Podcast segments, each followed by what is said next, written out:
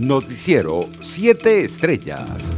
El programa venezolano de educación y acción Provea alertó este viernes que los cinco trabajadores de la ONG Azul Positivo detenidos en la sede de la Dirección General de Contrainteligencia Militar de GESIM del Estado Zulia presentaban síntomas de COVID-19. Exigimos su inmediata liberación. Deben ser trasladados a un centro médico y en plena libertad, indicó la ONG en su cuenta en Twitter.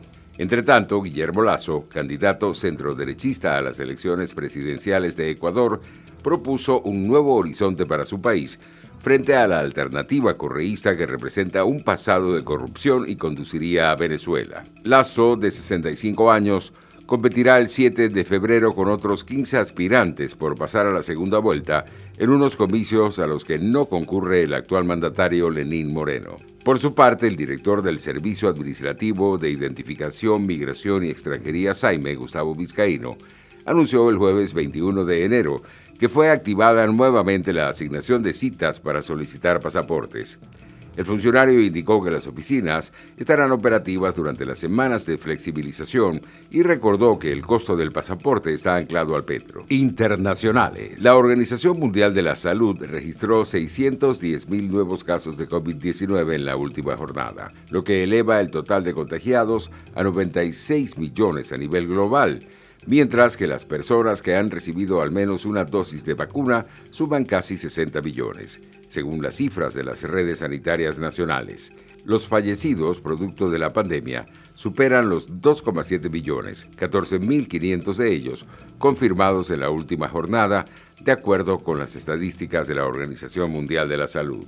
Entre tanto, el estado de Sao Paulo, el más poblado de Brasil, con unos 46 millones de habitantes, volverá a la fase más restrictiva de la cuarentena por las noches y los fines de semana para contener el rebrote del coronavirus que golpea la región, según lo anunció este viernes el gobernador paulista Joao Doria. Sao Paulo, también el estado más afectado por la pandemia en Brasil, cerrará a partir del próximo lunes y por dos semanas todas las actividades no esenciales entre las 8 de la noche y las 6 de la mañana del día siguiente, así como los fines de semana y días festivos, tras experimentar un fuerte repunte en los casos y muertes a causa del COVID-19 en las últimas semanas. En España, el número de personas con al menos una primera dosis de la vacuna contra el COVID-19 se situaba este viernes en 1.165.000 el 86% de las dosis recibidas y en el último día se ha inoculado a 62.524 ciudadanos,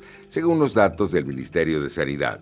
Hasta hoy, además, hay 68.456 personas que cuentan ya con la pauta completa, dos dosis de la vacuna, lo que supone el 5,87% de las dosis administradas. De los biológicos administrados, 1.146.283 son de la vacuna de Pfizer, que ha entregado un total de 1.310.000 y se han inoculado 19.542 de las 35.700 vacunas entregadas por la farmacéutica moderna. Economía.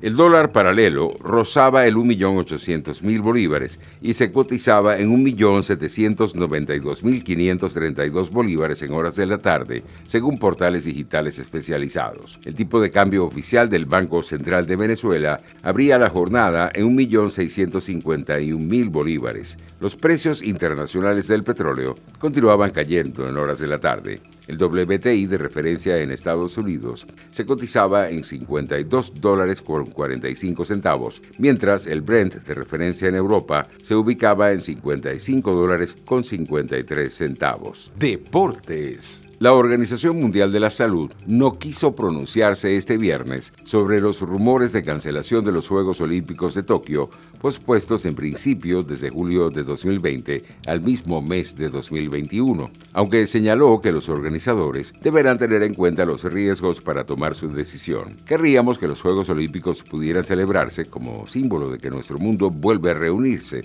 pero tras lo que enfrentamos el pasado año, habrá que decidir basándose en el riesgo en rueda de prensa el director de emergencias sanitarias de la Organización Mundial de la Salud, Mike Ryan. Este viernes falleció la leyenda y miembro del Salón de la Fama del Béisbol, Henry Louis Hank Aaron, a los 86 años. Así lo confirmó su hija a un canal estadounidense. Noticiero 7 Estrellas.